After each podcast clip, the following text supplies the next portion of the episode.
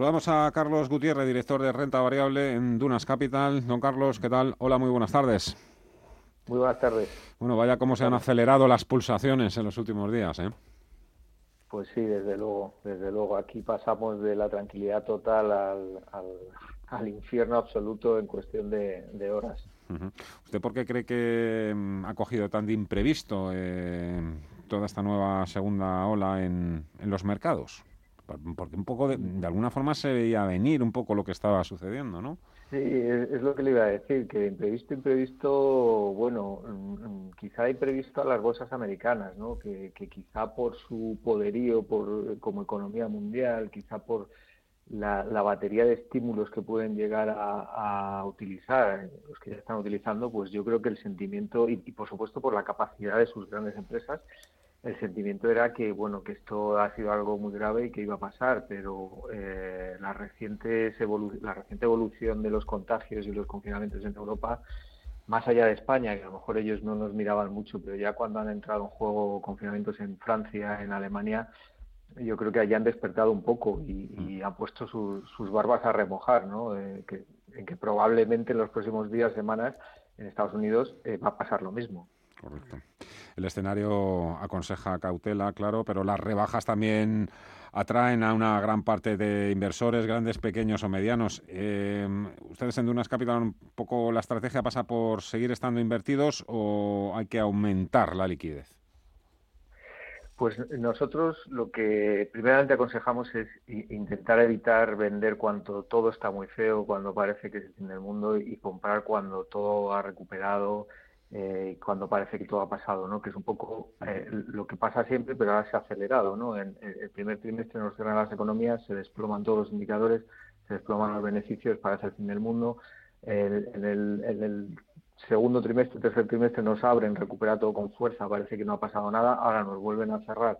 Eh, la economía vuelve a caer y hay que intentar salir un poco de este círculo vicioso. ¿no? Entonces nosotros recuperamos, o sea, nosotros en, en Dunas recomendamos estar invertidos, estar invertidos en renta variable, pero siempre en el porcentaje, en la parte que podamos invertir de verdad, no lo que decimos siempre, inversión a, largo plazo, no, lo que de verdad podamos tener a largo plazo, eh, cada uno, el porcentaje que pueda, recomendamos invertir en renta variable. ¿Por qué? Porque es el activo que más eh, beneficioso aparece en términos de rentabilidad riesgo. Eso sí, lo que también recomendamos siempre en Dunas es tener siempre, siempre otros activos en cartera que diversifiquen los posibles riesgos de corto plazo, como estamos viendo que puede tener la renta variable.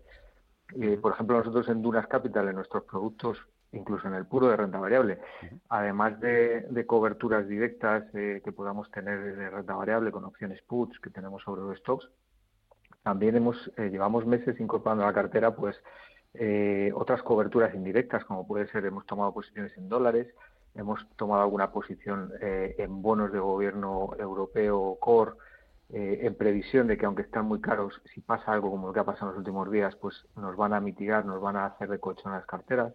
Tenemos cortos de bonos periféricos, en concreto españoles, que cuando hay un risk off se comportan mal y esos cortos nos, nos generan beneficios. Tenemos eh, otro motor, que llamamos nosotros otro, otra inversión en volatilidad, que también nos, hace de colchón en estos risk off.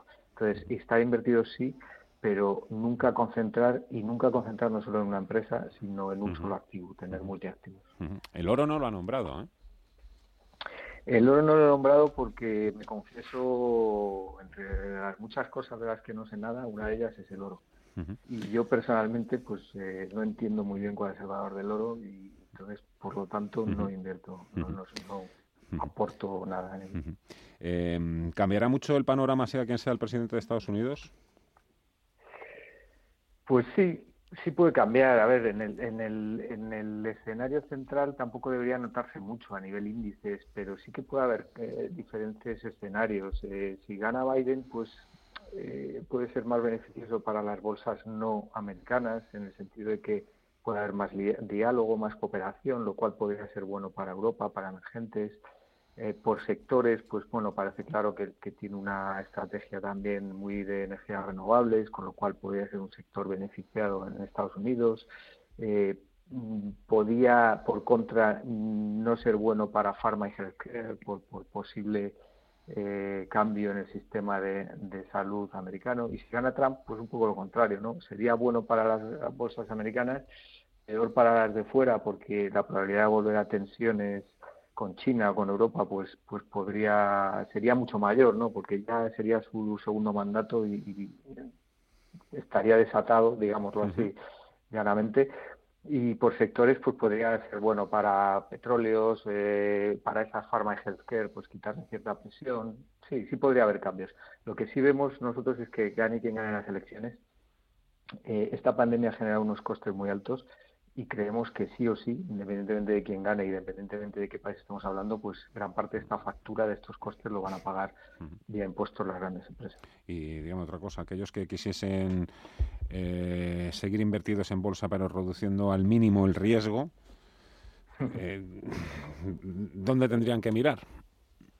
bueno, ya tenemos que nunca olvidarnos de que cualquier rentabilidad va ligada a un riesgo. No, hay rentabilidad con riesgo cero. De hecho, la rentabilidad de riesgo cero en estos momentos en Europa, que por convención sería el boom, pues ofrece un menos 0,3%. ¿no? O sea, esa sería la rentabilidad libre de riesgo. A partir de ahí, eh, pues como hemos dicho, nosotros vemos que hay rentabilidades atractivas en, en, la bolsa, pero tiene que ser un inversor de largo plazo. Nosotros no somos capaces de afinar el timing hacer trading con estas volatilidades pero sí creemos que hay, que hay valor de largo plazo en la cartera diversificada.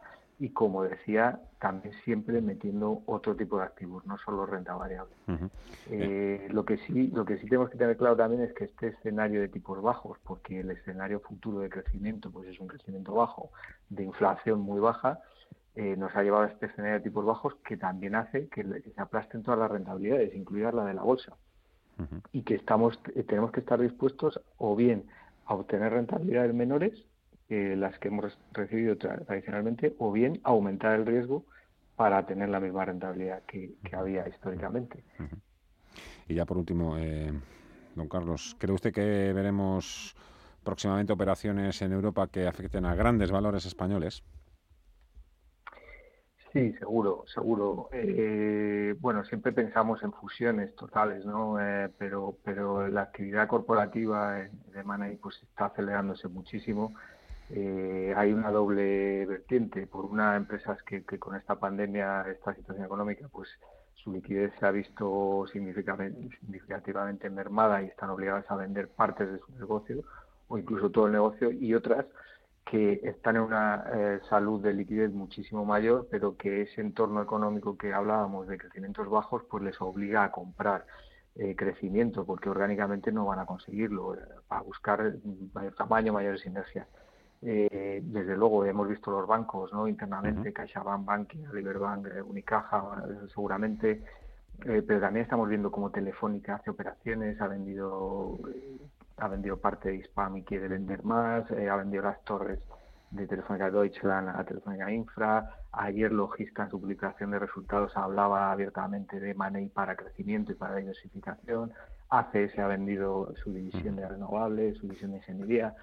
De money creemos que va a haber mucho. Ahora, si lo que me pregunta es fusiones a lo bestia inter, eh, entre países, pues eso es más difícil, por regulación y por, y por culturas el, sector de energético, petróleo, para mí podría ser un, candidato perfecto, entiendo. En el Total Fina, British Petroleum, Royal Dutch Repsol, la verdad es que en un mundo hacia el que nos dirigimos, ESG, ¿no? y energías limpias, energías verdes, la verdad es que tanto operador, ¿no? Para llenar el depósito, la verdad es que...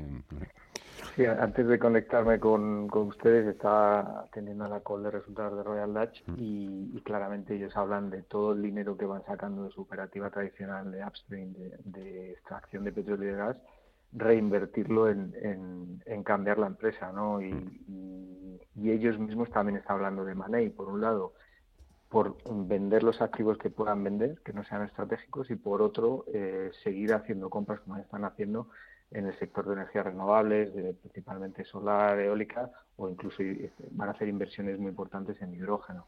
En general, todas las empresas de energía eh, van a ir hacia esa transición, hacia otro tipo de energía. Carlos Gutiérrez, director de renta variable en Dunas Capital. Gracias por arrojar algo de luz eh, entre ah. tanta oscuridad o, o, neblina que poco a poco se irá despejando. Ya lo verán. Muchísimas gracias, don Carlos. Abrazo. Muchas gracias a ustedes. Un saludo. Hasta luego.